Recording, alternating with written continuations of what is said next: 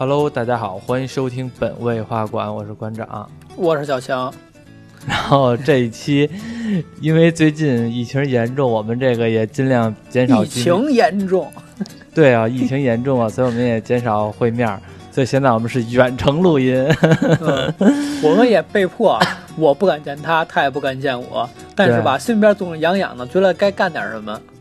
其实本来之开刚开始啊，小强跟我说，要不然咱们录那个最近不是这疫情有点严重嘛，咱们录那个流感。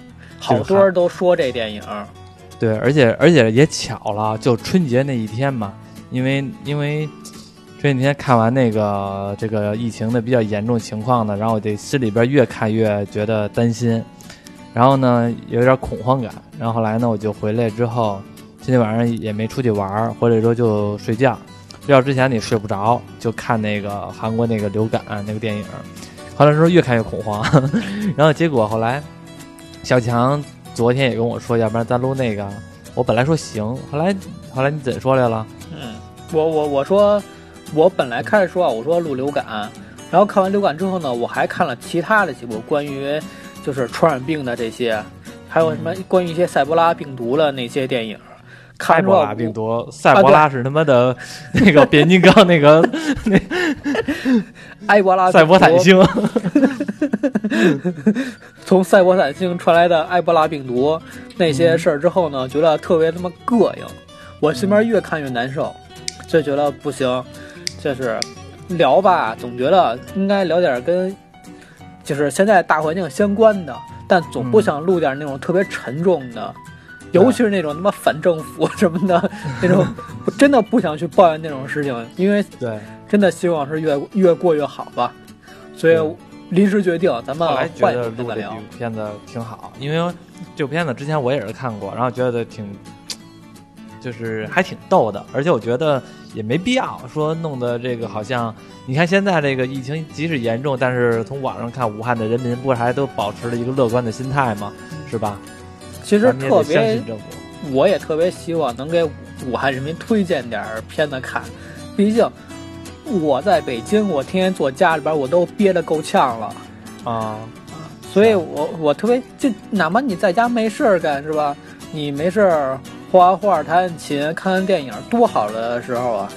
所以今天咱们就给大家推荐一部电影，推荐什么呢？僵尸肖恩。僵尸肖恩，有的人可能看过，但是我我是之前看的，我忘了几几年了，反正挺早看的了。挺有意思的，然后那个，其实这部电影我特别好奇，因为我没查这部电影的评分应该不是很高吧？七点多分，七点四还是七点几？其实还行，其实还行。反正这种电影吧，我其实看的时候，我觉得可能评分不是特别高，因为大家也都知道，像尤其是这种豆瓣啊或者这种平台啊，非常推崇文艺片儿，非常推崇那种就是对这种喜剧片或者对这种恶搞片吧，一直抱着有一个嗤之以鼻的态度。对，然后这个，这叫靠了片儿，就是，就是他他不再说我故事情节我编的多曲折，然后里边人物多感多有感情什么的，他就是这片子就是血浆片儿，说白了，你看的就是那种爆头那血浆喷溅那种感觉。这个时候聊这合适吗？我我特别推荐说那个在。在这种情况下呢，可以看看这种片子，为什么呢？说是僵尸片吧，但它里边那帮僵尸确实傻的可怜，对，还挺逗的。嗯，然后主角呢，挺宅的，也是一屌丝，感觉就是一屌丝，和我们在那种和我一样，在在疫情这么严重的情况下呢，能用自己的方式去解决一些问题，挺逗的。所以，生活还是乐观一点吧。行，那咱来聊聊这部电影。你先来，觉得觉得有什么感受？这部电影呢，其实我一开始呢，好多年了看《僵尸肖恩》，而且其实也看过好多遍。嗯。然后我最近一查才知道，它其实这个叫《血与冰激凌三部曲》的第一部。它这还有后边的是吗？哦，其实是。三部类型风格类似的，都是同一个导演，都是同一批演员演的。啊，导演呢就是导过那个《丁丁历险记》，还有蚁人的，他是作为编剧，啊，脑洞挺大的，嗯叫埃德加·赖特。主演呢就是特别著名的西蒙·佩吉，嗯还有里边的始终保作为男二号那个小胖子尼克·弗洛斯蒂。他们三个人是作为一个铁三角拍了《血与冰激凌》三部，第一部嗯是零四年拍的《僵尸肖恩》，嗯待会儿稍后会讲。第二部呢嗯是零七年拍的《热血警探》，嗯，第三部拍的是叫一三年拍的叫《世界尽头》。其实我特意搜了一下，《世界尽头》那个片子可能不太好找，但确实是嗯脑洞特别大。嗯，还不太好找呢，因为资源不太好找是吗？对，因为大家一提《世界尽头》，你第一条搜出来的就是《灌篮高手》的成名曲。还有《加勒比海盗》啊，对，《加勒比海盗之世界尽头》。其实我看了一下那部片子，确实是挺好玩的，而且都三部片子全部都是类似屌丝逆袭这种事儿。你后来说的热热血警探和世界尽头，我好像没看过，嗯但是因为这两个也有可能我看过，因为热血警探其看着比较耳熟。热血警探但是你要知道这四，评分是七点八，比僵尸肖恩还要高点儿。但是这但是但是这四个字儿吧，让你感觉好像好像看过，又好像没看过，就是翻译过来之后，感觉这四个字儿，感觉很多电影都能叫这名字，你都不知道是哪个了。我我大概给你提一下吧，《热血警探》其实那故事你一听就特别俗套，就是一个特别尽职的一个伦敦警察，因为工作太好了，受到同事们的排挤，给调到乡下警察局了。这而且这乡下吧，一天到晚老是没什么事儿，就在这警察局呢、遇到了那个死胖子。但是后来这个乡村呢总是发生一些离奇的杀人案，他们就开始追查这个杀人狂魔。啊，这么严，其实你听这故事挺操蛋的，好像好多片子都有，比如周星驰的一些什么那个电影，好像也有类似的情节。僵尸肖恩，那咱来先先聊聊僵尸肖恩，后边咱们再简单的聊聊这个热血警探和这个世界尽头，怎么样？嗯，行，嗯，嗯，讲一下僵尸肖肖肖恩的，有的人没看过的，确实还挺逗的。因为我觉得在我心目当中啊，就是僵尸片儿一直都是属于那种就是僵尸满街跑，使劲追你，你也得满满街跑，嗯然后几百只香跟那个几百只这个僵尸准备咬你，都是那种情情况就像况。活死人那个系列，哎，活死，人之地，因为对大家这种片子看的还是确实还是挺多的，但是另类的僵尸片确实是太少了。就是从另外的一个角度去讲，僵尸肖恩是我少有的，就是看僵尸片儿是另外一种解读方式的。我记着还有一个一个电视剧还是电影，我忘了，还是有以前我上学的时候，我同学跟我说的呢，说那阵儿他看了一僵尸电影，挺逗的。那僵尸把那个呃人类告到法院了，说凭什么他妈的我们僵尸只能拿牙咬，你们人类可以使枪之类的，还挺而且不公平是吧？对对。那法院怎么判的呢？那我忘了，那个电影没看过。直接把那僵尸判一死刑，血在法院只只保护人类。大家聊一下这僵尸肖恩吧。嗯嗯，它里边大概设计就是那个肖恩是一个三十多岁的一个，也不是没工作，就是在那个卖家电大家电大厂呢作为销售，可能还是稍微是作为一个小领班什么的。确实三十多岁了，生活确实也不太好。嗯他身边呢总有一个死胖子，嗯跟他一好基友，而且这基友吧，每天就是就是打游戏，不会干别的。挺 low 的。肖恩上班之对，俩人其实工状态都一样。有一天呢，他肖恩的女朋友就跟他说提出分手了，说我特别烦你，烦他什么呢？咱俩约会吧，你总带着你室友。然后肖恩说我也烦你，你约会说你也带着你室友。就镜头一转，肖恩带着两个室友，死胖子还有另外一只，然后他女朋友呢带着另外两个室友，那俩还是情侣，在旁边看着，确实过得挺尴尬的。然后这俩人一赌气，咱俩分手吧，就分手了。然后肖恩跟胖子呢，这俩人呢觉得吧分手了，挺伤心的，怎么办呢？就去酒吧接着喝酒，嗯喝了一夜。晚上从酒吧出来的时候，整个画面就开始不一样了。嗯，其实就有点变化了，对，我我第一次看的时候其实并没有什么感觉，但是第二次看的时候，哎呦，确实是太逗了。两个人在那聊天，背景其实都是一群僵尸。对，只不过他们两个不知道，而且是有的地方，比如说有血迹啊，或者是什么的，他们因为感觉僵尸肖，因为感觉僵尸，感觉肖恩这个人吧，就是属于那种，嗯，特别废柴。特别，一个是废柴，还有一个就是他的生活已经成为了一种习惯式了，就是每天，比如说到这点儿都是去买瓶酒喝，每天都是走这条路。我记得还是给一个乞丐零用钱是吧？走在路上，老老，那乞丐跟个僵尸似的晃晃悠对对，晃悠悠的。乞丐本来就是穿着破破烂烂的，说每天有没有零钱啊？底下那个肖恩每天都给他点零用钱、零钱这样的，就是特别木讷的一个生活状态，一样。那这天晚上他们喝完酒呢，从街上走的时候，离远处就看见两对情侣在那儿亲。嗯等他们一回过头来，他们开始还说呢，这俩人哎，我们进去时候就亲，出来时候还亲，嗯这俩人正笑话这俩亲嘴人呢。嗯刚一回过头了，咔嚓一下，背景那两个人的其中一脑袋就给掰掉了。这就是证明，哎，其实那两个人其实是僵尸，但是他们不知道。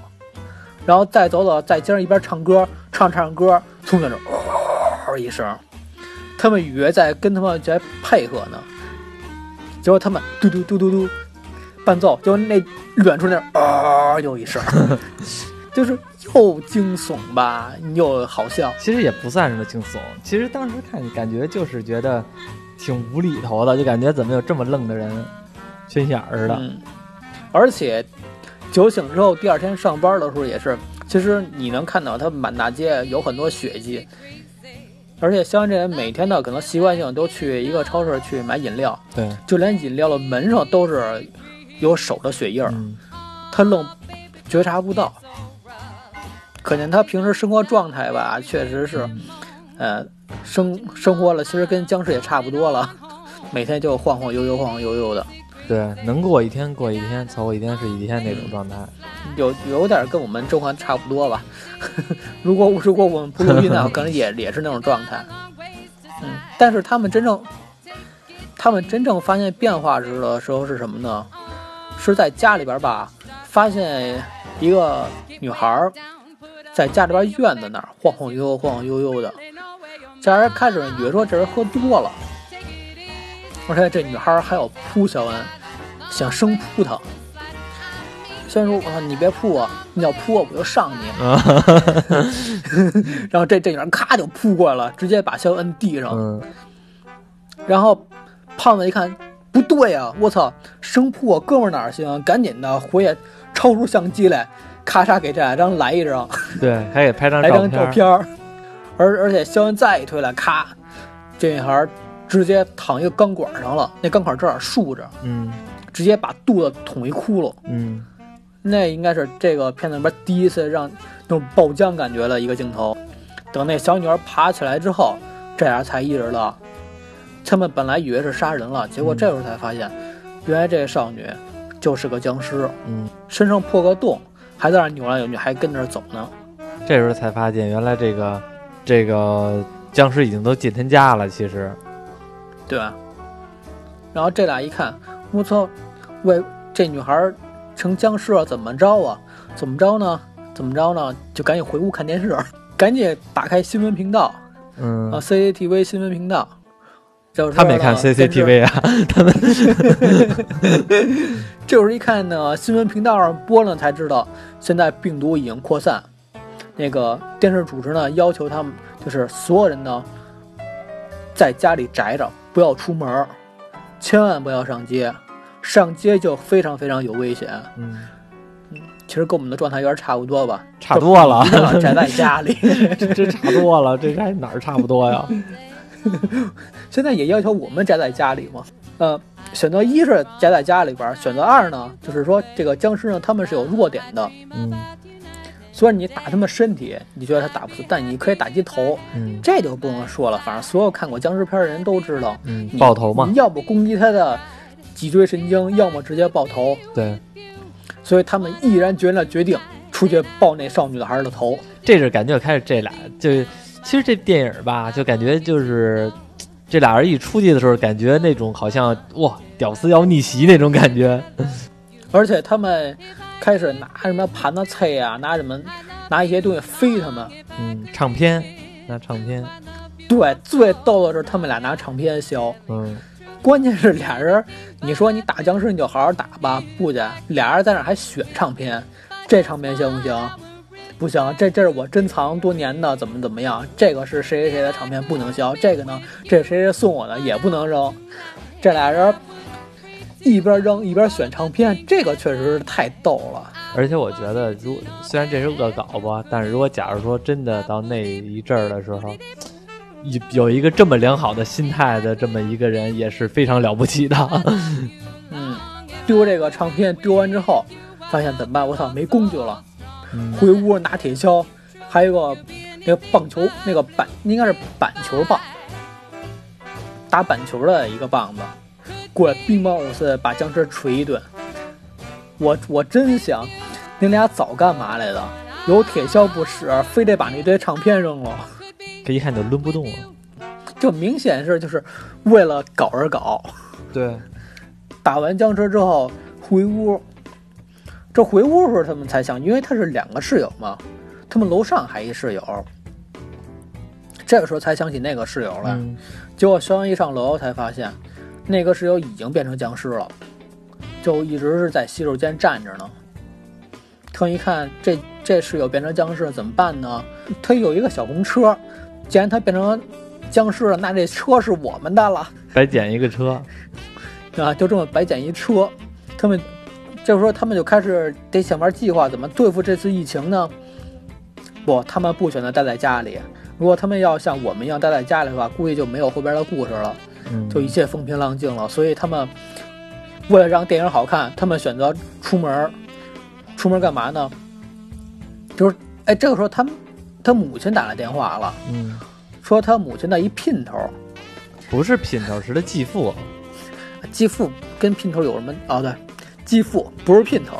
姘头是他妈的非法的。那他也没说他母亲到底领不领领证嘛？嗯，那他那是他继父。啊，行吧，就是说呢，他母亲打来电话，肖恩一接电话，他母亲就说啊，说他他继父不是姘头，被人咬了一口，说呢你赶紧过来帮帮忙吧。肖恩一听呢倍儿高兴，因为他特别特别不喜欢他这继父，嗯就制定了一个计划。这计划什么呢？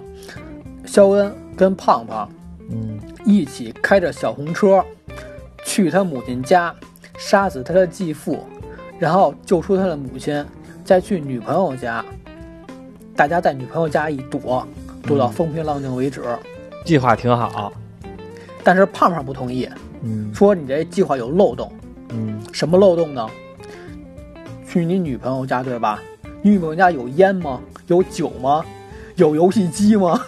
没有烟，没有酒，没有游戏机，不能玩儿，就给那对，不能玩儿，所以这计划不能实施。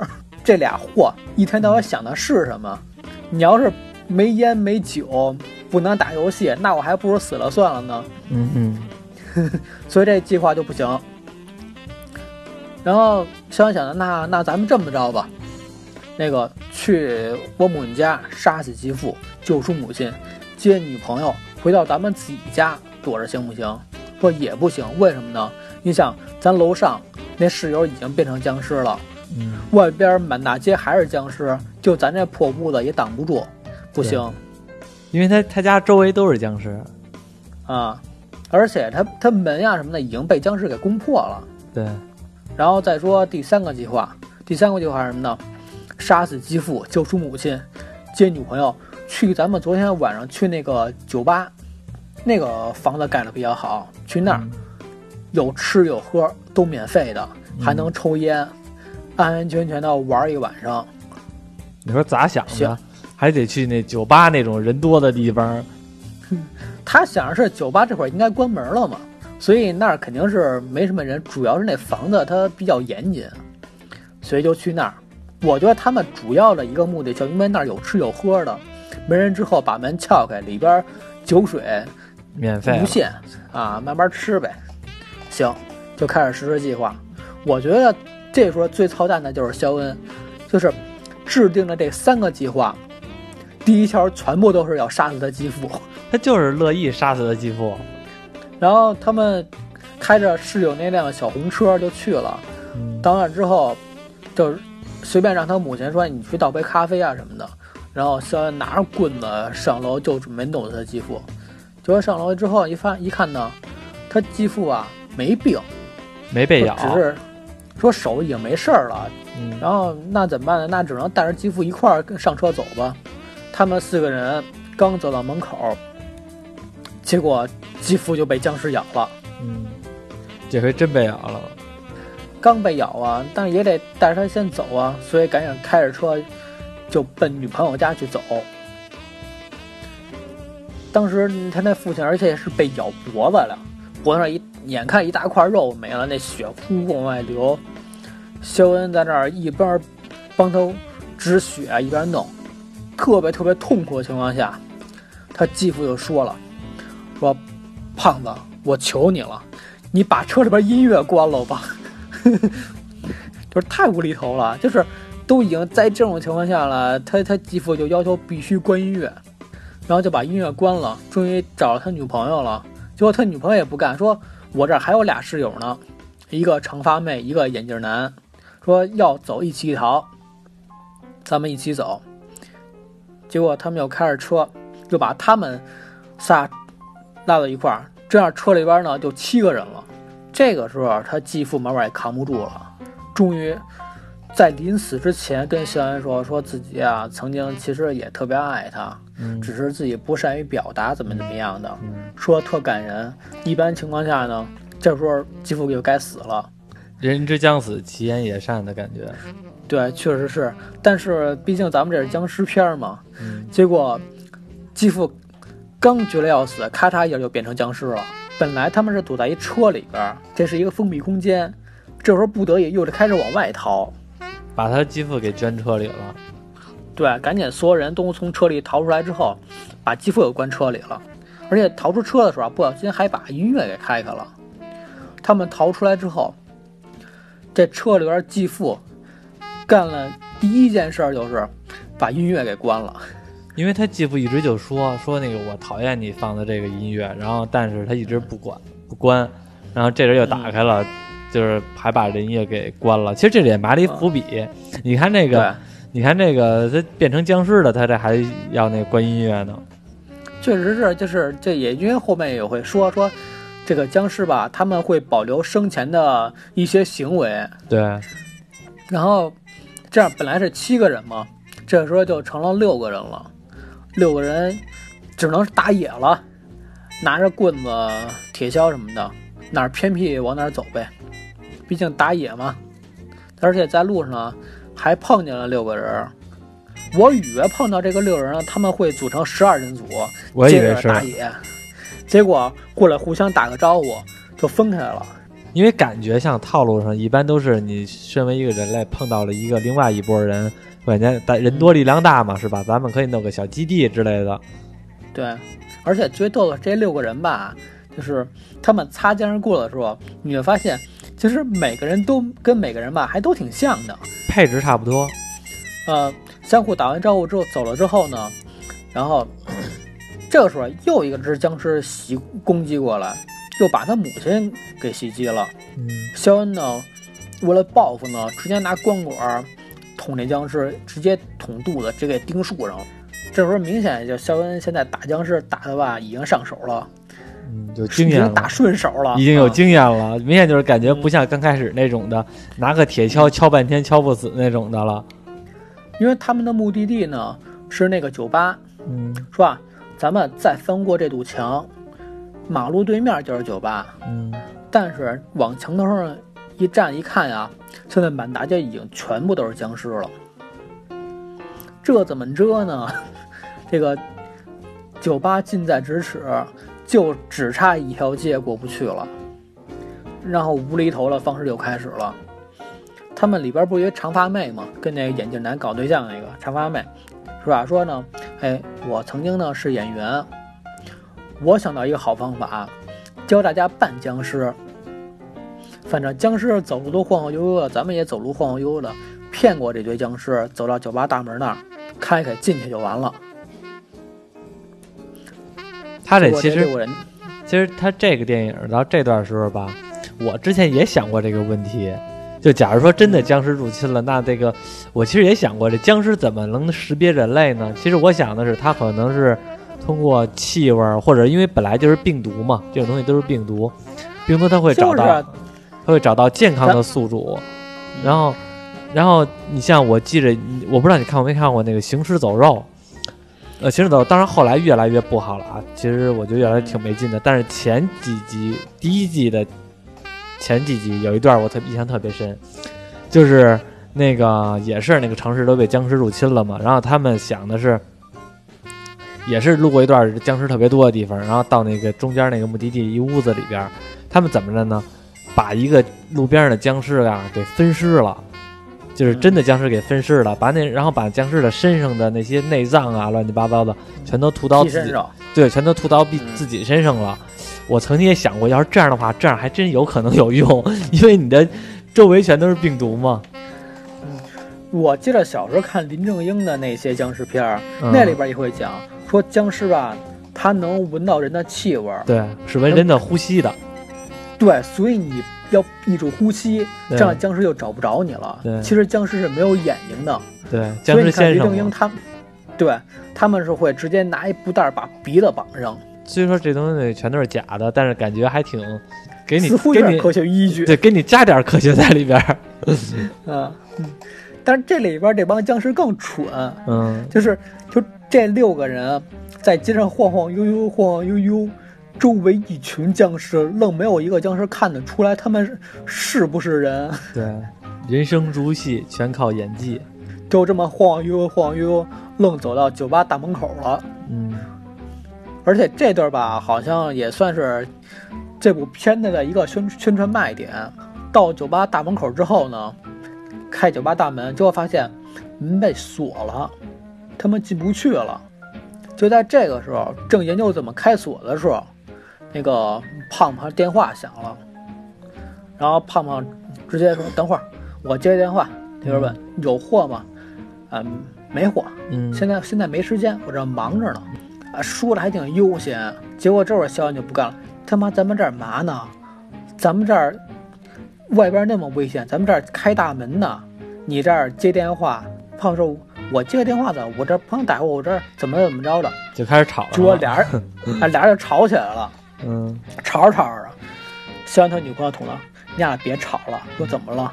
你瞅，满大街的僵尸都看这俩人吵架呢。僵尸是有智商的动物。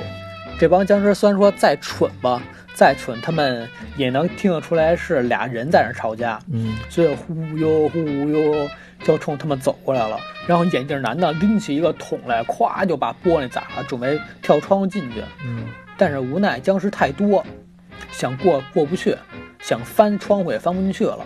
这时候肖恩一想呢，主角光环就开始有了。作为男主角嘛，肯定是死不了的，所以直接冲那帮僵尸喊说：“没事儿，你们冲我来，我是活人，你们过来吃我，我我是流动餐车。”就是吸引吸引僵尸的注意力，然后给其他的人赢得哎，那个生存空间，生存空嗯间。对，结果肖肖恩一边跑一边喊：“我是流动餐车，我是流动餐车，开饭了，开饭了！”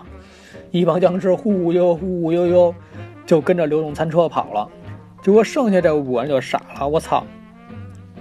合着这帮僵尸这个大脑已经弱智到这种程度了。这边五五个真人在那站着不管，一个活人在那跑来跑去的，愣把一群僵尸给吸引走了。就这么着，其余这几个人呢就进酒吧了。说差不多等了二十多分钟，这僵这个肖恩才回来。回来之后问他说：“你没事儿？没事儿。”说僵尸什么的已经被我引到别的地儿了，你没被僵尸咬吗？嗯，没有，他们没追上。其实我也纳闷了，肖恩是怎么能逃出那堆僵尸他也他也没演，啊？对，嗯，毕竟是他这这种片儿啊，就不用追求逻辑，就是说，你说这么多僵尸，他他们怎么变异的？就是一下都变异了，也没有说说任何东西。啊，就告诉你这是男主角，男主角就没事儿。你说他他怎么能吸引开僵尸的？无所谓，对只要嗨就行了。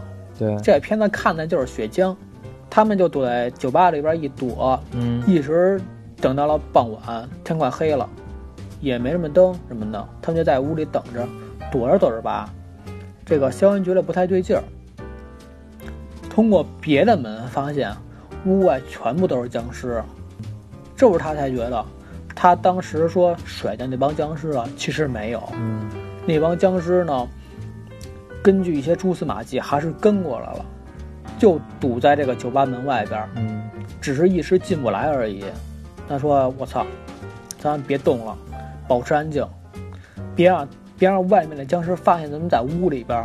嗯，”刚说完，酒吧音乐响了，这胖胖跑边上玩老虎机去了，啊哔啦哔啦就响了。就这种成事不足败事有余的人啊，可讨厌了。就这胖胖呀，从一开始，就是搅屎棍，对嗯这搅屎棍什么数都能响，嗯，越不需要你的时候越来。对，想知道他们刚训完这个胖胖，说你他妈干嘛呢？你这时候玩游戏。刚说完，然后皇皇后乐队的一首歌响起来了，就说这个酒吧其实是有老板的，嗯老板没跑，老板是被僵尸咬了，其实一直就在这酒吧里边儿。嗯说这老板来了，忽悠忽悠的，这帮人就开始了，抄起那个台球杆，乒乓五四的捶这老板。关键是吧，这个不是重要的，关键是他们是伴着皇后乐队一首歌在那儿捶，乒乓乒乓捶，特有节奏。然后其他人呢在边上看热闹，一边给他们加油，一边伴着音乐晃。当时肖还说说，让那眼镜男呢赶紧的把屋里边电断了，这样音乐就能停了嘛，车门就不响了。这眼镜男他也不知道哪个是店员嘛，就跑门口咔咔就一顿开关就瞎掰，就弄了酒吧那灯吧一闪一闪的，感觉他的那个整个店那镜头就特别逗，逗到什么程度呢？屋外边一群僵尸在那儿哦伸着手，就跟在那儿开演唱会似的。这帮这帮周围那些僵尸感觉也挺嗨的，就是完全是演唱会的感觉就起来了。最终呢，他们还是把老板给打死了，嗯拿把猎枪直接一棍子下去，老板就直接脑袋直接捉那个那个音响机里边儿，是电死了还是怎么着？反正是起不来了。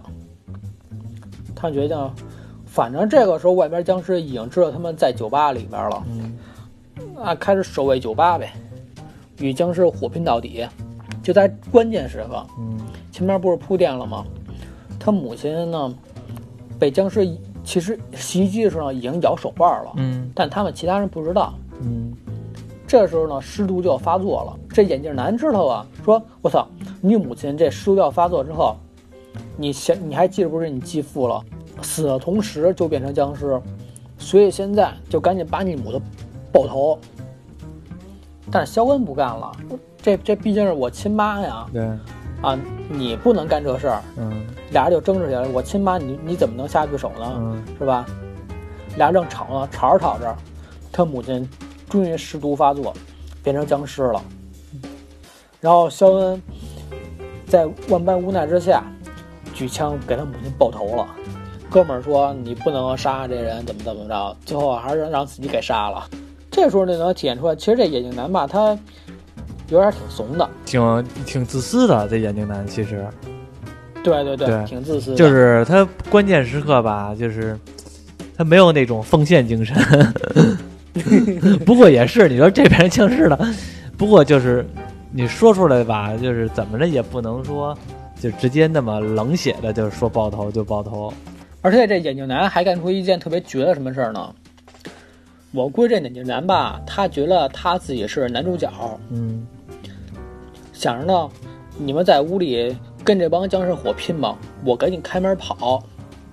他开门就往出跑，人生的高光时刻，他要逃出门之后呢，就明马上就被一群僵尸给吃了。这个时候他才知道，我操，我眼镜男不是男主角，啊，而且这个 瞬间就而且这个镜头还挺真的还挺血腥的，就是这整部电影里边，我觉得这个镜头是最血腥的。对对，就是能能眼你眼看的，就是把这个人的肚皮撕裂呀，或者怎么样，这人活着的时候撕裂。这个镜头特别有种那个像《活死人之地》呀，说什么黎明啊那种那种传统僵尸电影的那种镜头了。嗯，而且直接掏肠子是吧？对对对对对对对，就是我印象中的那些我以前看的那些僵尸片儿，一般的电影里边都有这种镜头。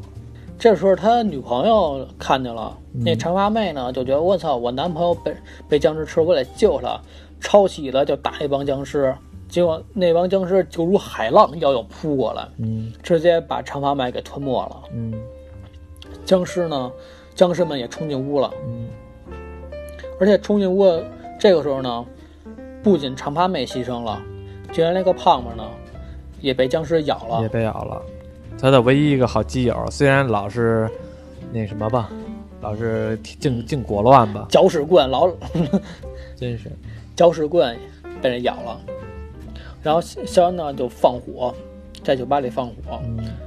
肖恩跟他女朋友还有受伤的胖胖，这仨人呢就躲进酒吧的吧台，外面酒吧上全都是火，一时呢这帮僵尸也攻不进来。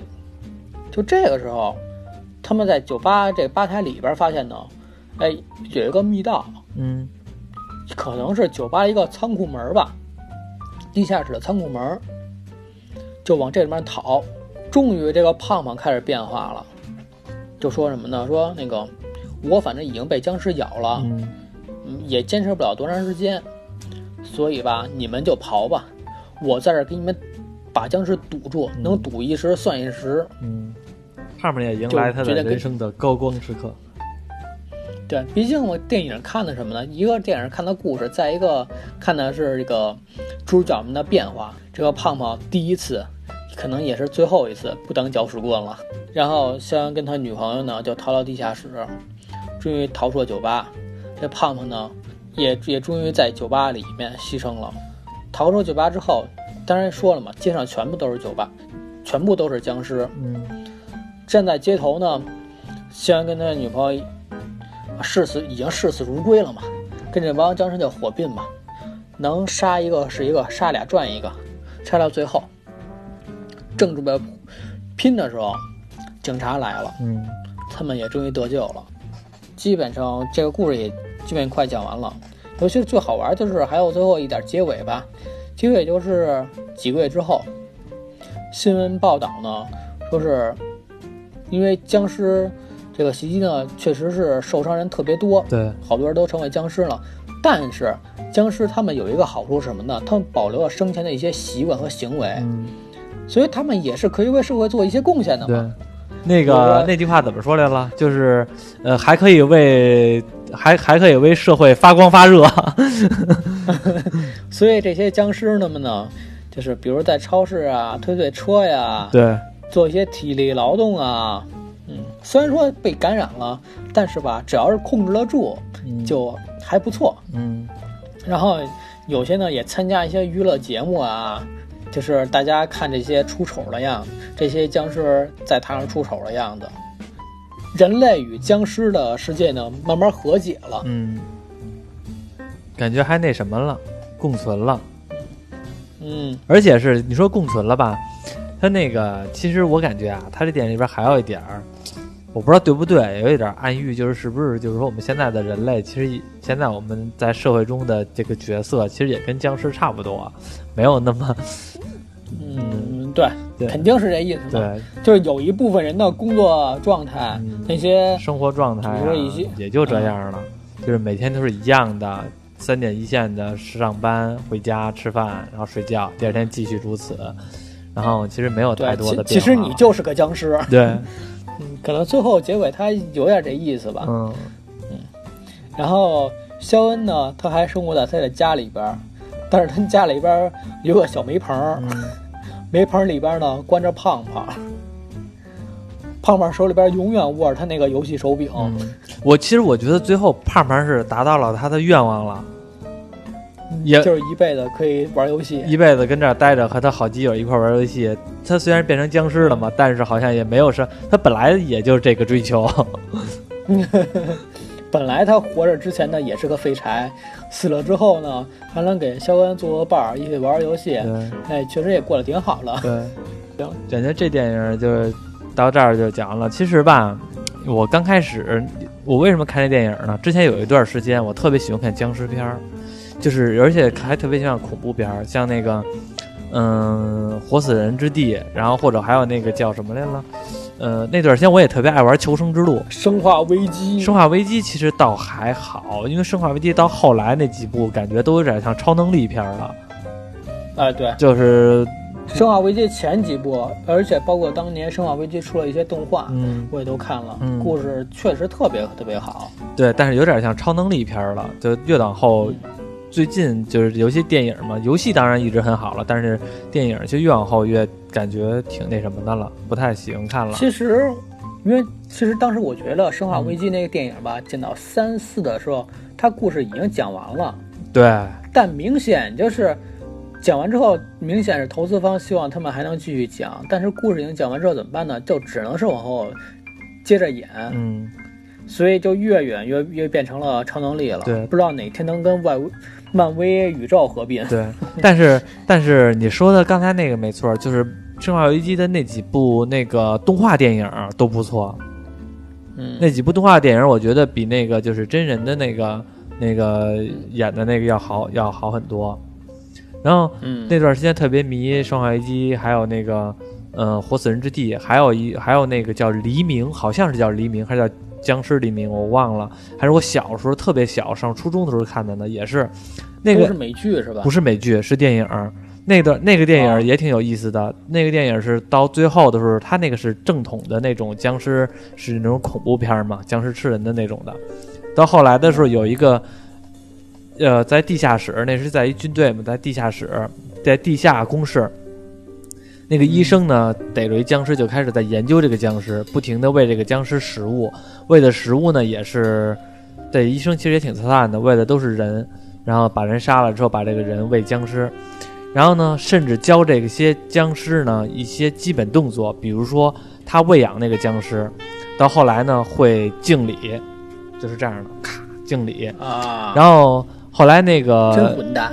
对，然后后来呢，这个有一个这个部队嘛，部队这个反派吧也算是把这个医生给杀了，把杀生这僵尸亲眼看到了，然后这个僵尸拿着枪追这个反派，这枪就报仇了是吗？对，报仇了。这僵尸不是跑着追啊，就是说走着拿。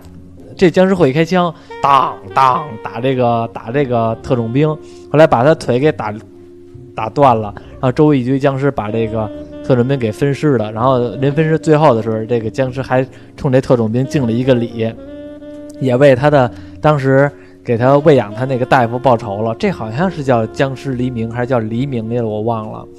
这也是以前看的电影。其实这个《僵尸肖恩》让我想起来之前我看的一个也是特别老的一个电影了，我不知道有多少人看过，我不知道你看过没看过，叫《鬼玩人》，看过吗？哦，听说过，听说，哎，鬼屋啊，听说过，那个也特别当时没看。那个也特别有意思，而且那个后来后来出了美剧了，就是前两年出了美剧了，还是以前鬼玩人那个演员，他都老了，他的岁数特别大了，已经那个已经感觉得五六十了吧，就依然还演那个当时那个阿石，然后那个电影那美剧叫《阿石斗鬼》，然后也是各种喷血浆，各种怎么样的，而且鬼玩人刚开始拍的时候是属于那种。前期是那种，也就是 B 级片嘛，非常有名的一个 B 级片，撒血浆那种的，正挺正统的。后来慢慢的呢，也变成了一种把这个宇宙给填补出来了，越来越丰富，把这个故事讲的还挺有意思的了。而且那阵儿呢，我其实一直在等着那美那美剧的后边儿，好像也也要续约，但一直还没看，还挺有意思的这美剧，我也推荐你看一下。那个讲。以前叫《鬼玩人三部曲》嘛，后来叫《阿石斗鬼》，然后演员也都是那些演员。大部分僵尸片呢，全部都是用来吓人的。对，但在我心目当中，只有《僵尸肖恩》这部片子嗯是完全可以跟僵尸硬刚，我还无所谓，嗯来呗。嗯，你看那个确实那种后那种精神确实打动了我那种精神打动了你，以后有僵尸泛滥，啊你也去跟人硬刚去是吗？啊。哎，你说就是哎，你说僵尸，假如说真的泛滥，我问问你啊，你说你就是怎么计划的？你知道吗？就是我我为什么就是想到僵尸片儿这段时间聊这僵尸片儿嘛，就是因为我，呃，我在知乎上呢，之前的时候我看到一个标题，嗯就问说，假如说僵尸这个病毒真的在世界上泛滥了，嗯人类能不能控制得住？嗯，我觉得我我，你觉得怎么样？我觉得肯定能。你知道为什么能吗？这个因为因为僵尸说句实话，你根本就不厉害。以前觉得小的时候觉得这病毒很厉害，那现在一长大觉得根本就不厉害，因为他不是对呀、那你想都是那种可见的这人传染了是吧？除非他像那什么那种情况有可能有点危险，他像那个嗯、那个嗯、叫什么来了？呃，行尸走肉。因为行尸走肉，它那个为什么它那有它那个有一个挺有意思的设定，就是所有人都感染了这个病毒了，只不过呢你没死而已。你不管通过什么途径，你死了之后，你都会变成僵尸。嗯，这个是他那个感觉那什么一点，但是我估计也不会泛滥，大不了直接谁死了就提前火化呗。我我看到那个当时知乎上呢，其中的一篇文章写什么呢？说呢，就是你们这帮人吧，提这问题的人就不过过脑子。嗯你想一想，僵尸是什么？僵尸他们也是有血有肉的，嗯虽然他们死了，他们还有行为能力，但是他们还是碳水化合物组成的一些东西，对吧？嗯他们还是一堆肉。嗯你想象，现在武器是什么？嗯，钢筋不是那个大炮、机枪的，对呀、为什么所有僵尸片里边的那帮男主角们拿的是手枪，嗯他们不开坦克？嗯，如果他们开着坦克，这帮僵尸算个屁呀、对那混凝土坦克一炮都能打穿。对，我不知道有没有看过，就是三四米的水泥墩子，嗯，坦克一炮下去，整个墩子就烂了。没了，都看不见了，都成粉了。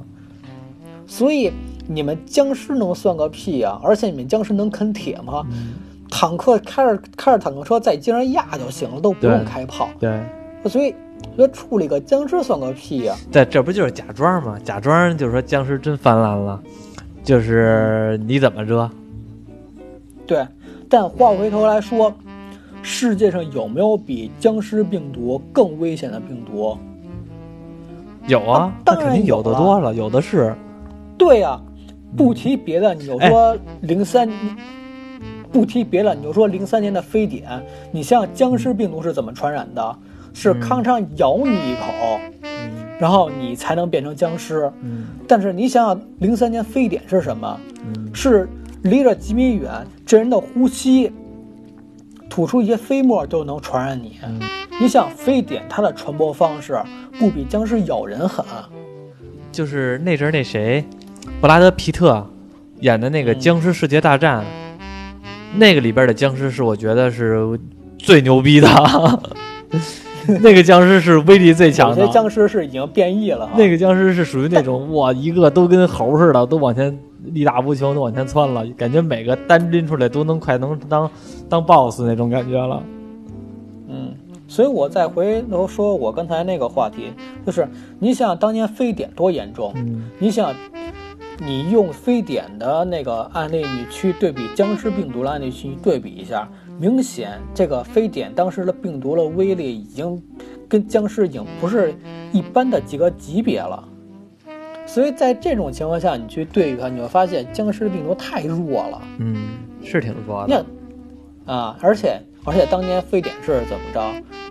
只几个月的时间，嗯，当时差不多是二三月份儿开始吧，刚开始发现，然后到五月份就已经完全平息了这件事儿，应该是五月中左右就平息了，一直当时大家在封闭到六六七月吧，就完全过去了。嗯，那阵我记着，我记着我上非典泛滥、非典疫情那阵的时候，我那阵正期中考试呢，然后这卷子刚发下来，老师那个把这卷子发下来嘛，我刚写了一个自己的名字和班级，然后呢，校长在门口路过，然后把我们班主任叫出来了，然后叫完之后说了，感觉就说了半分钟的话吧，我们班主任就回来了，说那个收卷子不考了。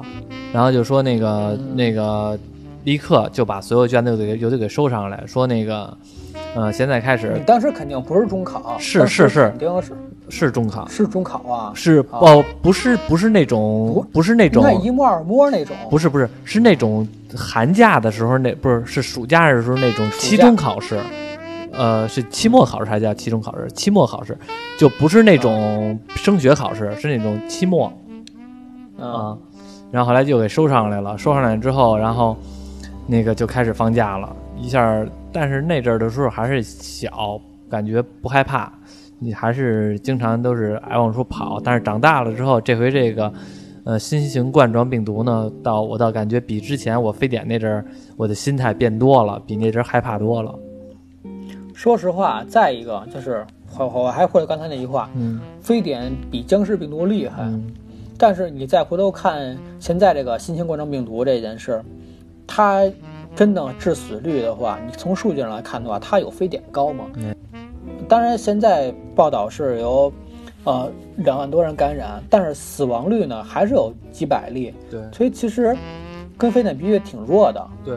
所以这件事儿其实没有什么太多恐慌的，对别说僵尸了，非典都扛过去，这个算个屁啊！对，你还是没说我那个话题，我就一直让你开脑洞，让你回答话题呢。假如说真的有僵尸了，你怎么办？你周围全是僵尸了，你们小区都是僵尸，我你门口大妈也是僵尸，你天天买菜那个卖菜你那也变成僵尸了。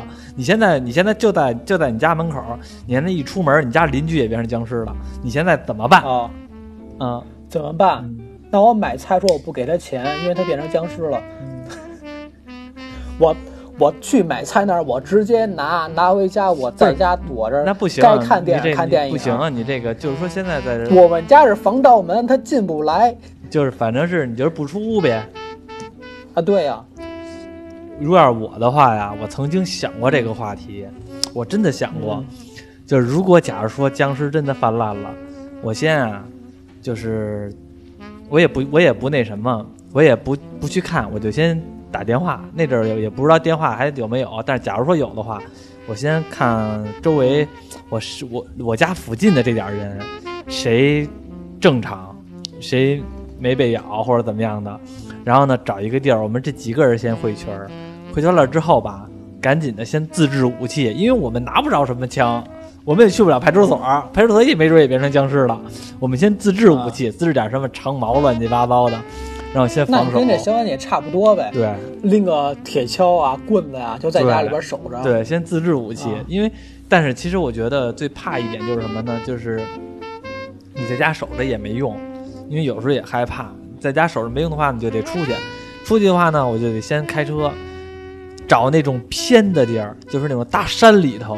因为我我在北京也经常去大山有不，怕山上的猴被感染吗？那啊，那应该有不怕山上的猴儿它被感它染吗？再猴儿它也没有人厉害呀，我在车里边不出来，就那去去那种大山里边，而且我北京这几个大山我还都挺熟的，我经常去大山里玩儿去，山上的孩子，我经常去大山里玩儿去的，所以应该知道哪儿还哪儿还能保险点儿，去人烟少点儿的地方，跟那儿开始生活。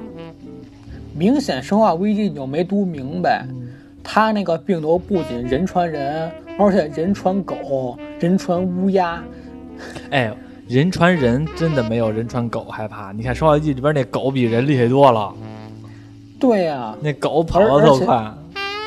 而且你想，如果是人传乌鸦的话，那乌鸦的威力更大了，它能飞呀、嗯，它小有小地方它能钻呀、也是哈。所以，所以，所以好多人就说隔离这件事儿，我讲啊，隔离是一件最最好最好的一个方法，啊，而且是而且是最最安全的。嗯。你就想吧，你住家里边儿，你可能住一楼的时候可能会你觉得会有点危险，嗯。但但一楼的话，你有防盗门啊，嗯。你有防盗窗的，这帮僵尸它再厉害，嗯它也是肉长的。嗯，你只要别作死就行，别天天晚上在家蹦迪。就算你在家蹦迪，这帮僵尸他们真的进不来嗯，也是。啊啊！所以踏踏实实在家过吧。嗯嗯，在家没事儿，想看的电影，想看的剧，该刷的刷。嗯只要是家里边有吃喝，就一切都搞，就一切都搞定。对啊、对所以，所以像刚才你说，你往山上跑，还真的没必要。对躲家里边最好，为什么呢？家里边的玩具是最多的，对电影、游戏。对，家里边玩具最多。行，所以就在家里边自我封闭起来。我说再退一万步讲啊，嗯让大家在家自我隔离。再退一万步讲，真的有一些病发了，在家里边变成僵尸了，这时候他也出不去了。对对，自己就自己待着吧。对，嗯所以你想着说，哎，我操，我我出去去制造点武器啊什么的，嗯就凭现在这个政府的武装能力来讲，绝打僵尸，别说打多少了，就算他没意他能满天飞，那也不是问题。对，你知道我突然想到什么吗？嗯就是以前的时候觉得吧，就是那些枪炮啊是杀人的武器，嗯但我我突然有一天觉得不对，嗯那些枪炮它不是用来对付人的。如果是人杀人的话，嗯我拿个标枪，嗯，一枪一个就死了。我没有必要发明大炮、坦克这种东西。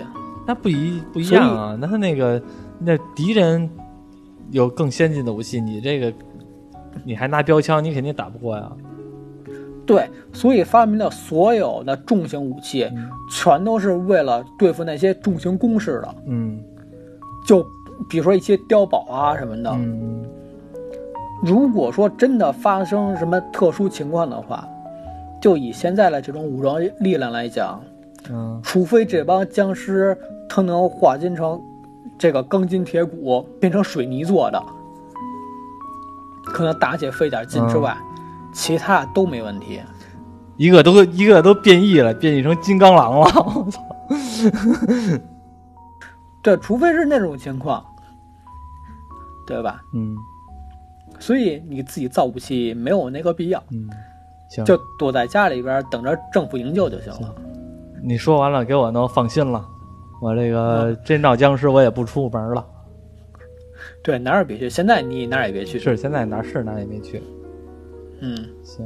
哎，对了，你刚才说的那个，另外那两部电影是什么来了？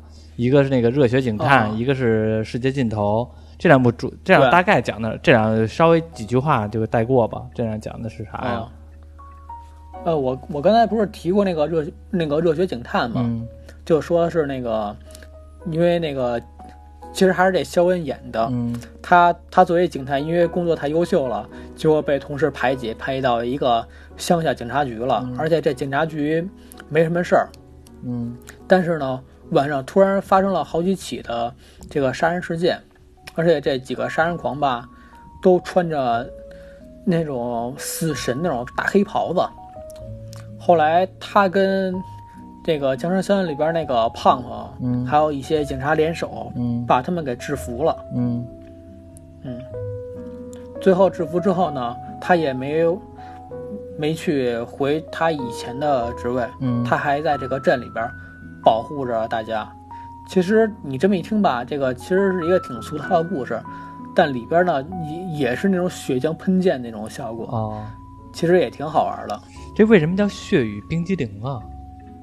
感觉血是一个挺血腥的，冰激凌又感觉是一个挺童真的感觉，就是这俩反冲好像还挺有意思的。这个这系列，呃，这个案例它里边总都是会有一些冰激凌出现。是吗？对，那个僵尸肖恩呢，它其实是代表红色，红色血浆，那僵尸就是都是红色血浆喷溅嘛。嗯是红色，然后热血警探呢，它讲的应该是呃蓝色，因为它经常画面经常会在晚上出现，嗯嗯，里边会有一些蓝色的镜头会多一些。嗯僵尸肖恩它它里边出现冰激凌好像是那个草莓味儿的冰激凌，嗯热血警探里边呢也会有冰激凌镜头呢是香草味儿的。啊然后世界尽头呢，我大概说一下世界尽头讲的什么呢？这个是这第三部呢是一三年的片子，嗯就是肖恩这帮人吧，都已经年近四十了，嗯。特别想着像小的时候二十左右岁那会儿的时候，嗯。每天泡吧嗯。喝啤酒，嗯。而且当年他们流行什么呢？就是我来到这个，我来到一地儿，嗯。我把这条街的酒吧挨个喝，从头喝到尾，要这么喝。他们就突然想起小时候在家乡里边儿回想回家看看，嗯要回家把家里边的酒吧都喝一遍，就这么回家了，嗯。跟五个跟五个好朋友。嗯。但是他们在酒吧吧，有一次呢，肖恩在酒吧厕所的时候，遇到一个小男孩儿，就你看四十多个人了，嗯。你有病吧？就跟那个十多岁的小孩儿这样挑衅，嗯。一十六七的一小孩儿，嗯结果挑衅挑衅呢，这还打起来了，打着打着呢，相当于一不小心把人脑袋给拧掉，我操拧 掉之后才发现，就咔嚓一下拧掉之后才发现，这个呢是个机器人。嗯然后他几个好朋友都赶过来了，就说不对，这儿怎么可能有机器人啊？我们是现代文明社会，怎么能有机器人呢？然后一帮机器人也冲进来了，他们叮咣五四跟他们打了一架，把这帮机器人的胳膊腿儿也都拧掉了，才发现这个镇上吧存在着一群机器人，可能这个镇上都是机器人，嗯就赶紧的往外跑嘛。这时候呢，那个僵尸校园里边那个胖胖呢也在嘛，他们就说啊，咱们赶紧开车跑，躲开这个镇。正好啊，咱们几个人都喝酒了，胖胖只有你没喝酒，你开车带我们跑怎么样？胖胖一听呢，就是他那种操烂劲儿又来了，直接把桌上边的一堆酒一个一个干都给干了，就证明看到没有？现在我喝酒，我也是酒驾，咱别走了。哼这这还这这还管酒驾呢？就明显胖胖这人他呢不敢开车嘛，嗯这帮人没辙，就只能是沿着街就接着想着尽量走出去或者查一下真相。但后来才知道，这他们所在的这个镇，但是是另外别人告诉他了，这个镇呢其实呢是已经被外星人控制了。嗯这个镇上已经没有没有真人了，而且现在街面上这些真人呢，就这些人啊，其实全部都是机器人，外星人呢藏在这个地下，在藏在地下，好像是在改造这个镇怎么样的，作为一个机器人的秘，作为一个外星人的秘密基地。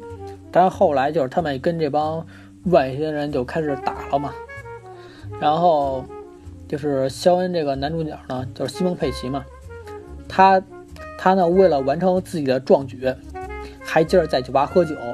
他的好朋友为了帮助他完成壮举，一边掩护他，一边打机器人，一边帮他把酒喝完。当然，我接着故，我只记着大概故事一个结局啊。故事的结局好像就是后来外星人看地球人类太蠢了，觉得这个地球有点没什么吸引力，然后外星人就跑了，啊，放弃了地球的殖民放弃了，啊！愚蠢的人类，哎，这种方式真真，对愚蠢的人类，你们太蠢了，蠢的我们都受不了了。嗯然后外星人放弃了地球，他们以这种方式来保护住了地球，嗯，大概是这么一故事。嗯，行。差不多了。行，那今天呢，给大家聊了聊《僵尸肖恩》这部电影，其实就是，嗯、因为这个远程录音吧，感觉这也是我们第一回尝试。然后呢，会有一些技术问题，对，而且是那个，就是说句实话，肯定还没有这个当面的一块聊这个气氛好。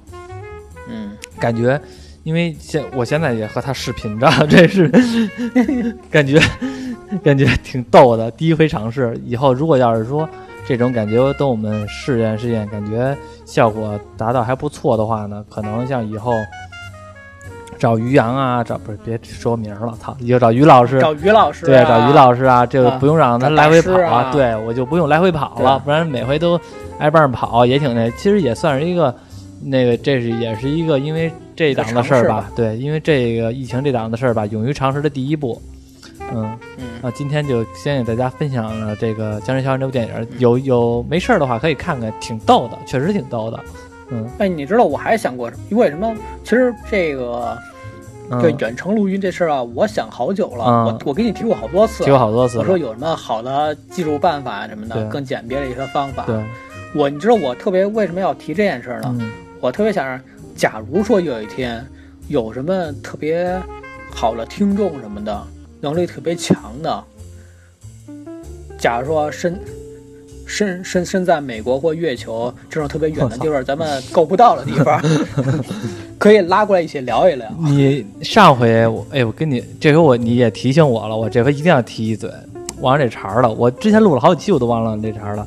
之前呢，因为有一个听众也不知道这挺，我就不说跟哪儿了，反正是他嗯他发现我了，他知道我是谁了。然后呢，他在那个有一个平台上边呢单密我，说你是馆长吗？我说是。